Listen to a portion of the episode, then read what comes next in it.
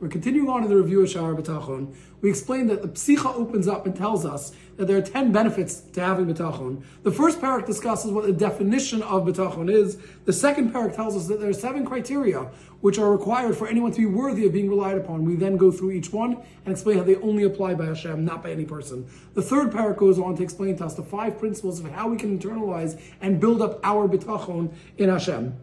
Then we went into the fourth paragraph where we're holding right now, where we explained that there are three different categories of betachon. There are those who are olam hazeh, this world for this world, which includes three different things, which are number one when it comes to our basics, our basic necessities for living. It comes to number two with extras when we have additional money, additional things from Hashem. And number three, when it comes to our relationships with other people, how we relate to them and how we define how B'tachon should be, what we should rely on Hashem. The second category is the two which are in this world relating to things for the next world, which are number one, when we have mitzvos that are only between us and ourselves, and number two, when there are mitzvos that require other people's involvement. The third category, which has two of them, is when it comes to Olam Haba. And when it comes to us having betachon, having reliance on Hashem, that we will have our reward in the next world. And the second one being when it comes to having re- in mind and having reliance on Hashem, that we will have additional reward in the format of chesed, kindness from Hashem, things that we are getting above and beyond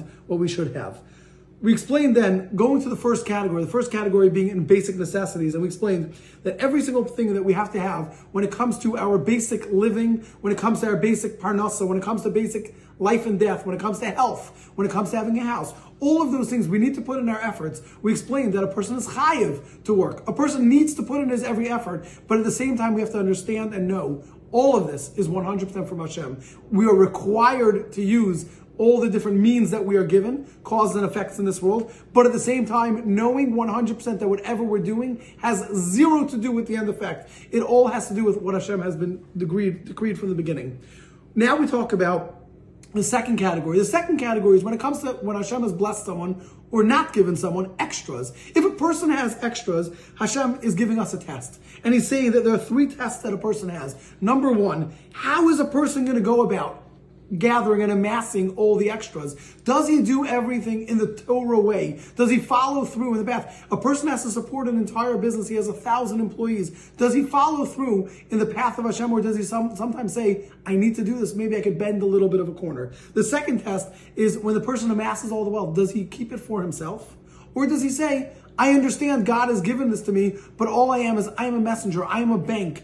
I am a bank teller. All I have is a job to make sure I use this for the proper pers- purposes that God has given this to me for. And then the third one is, does this person now demand appreciation and respect from the person who he helps out? He goes and he's a boss. He goes and he helps people, he gives charity. Does he demand appreciation and expect appreciation? Or does he understand, all I am is the messenger? God has gifted me that I have been the ability to help other people. That it's Megal God gives good things through good people, and therefore I should be appreciative and thankful for Hashem. We continued on and we said that there are times that a person says, I want to amass wealth, for the reason because I want glory. I want respect in this world. I look around and those who are wealthy are respected. Says Rabbeinu Bachya, that is a mistake that he's making and it will cost him in this world and in the next world. In this world, no one's going to truly respect him when all he wants to do is get respect. And the next world, obviously, because he has missed the boat and he has not done the right thing. If he un- used his money and he gathered his money for the right purposes, he would be rewarded. But when he doesn't, Hashem takes away the schar from him. Anyone who puts in additional efforts to get all this extra money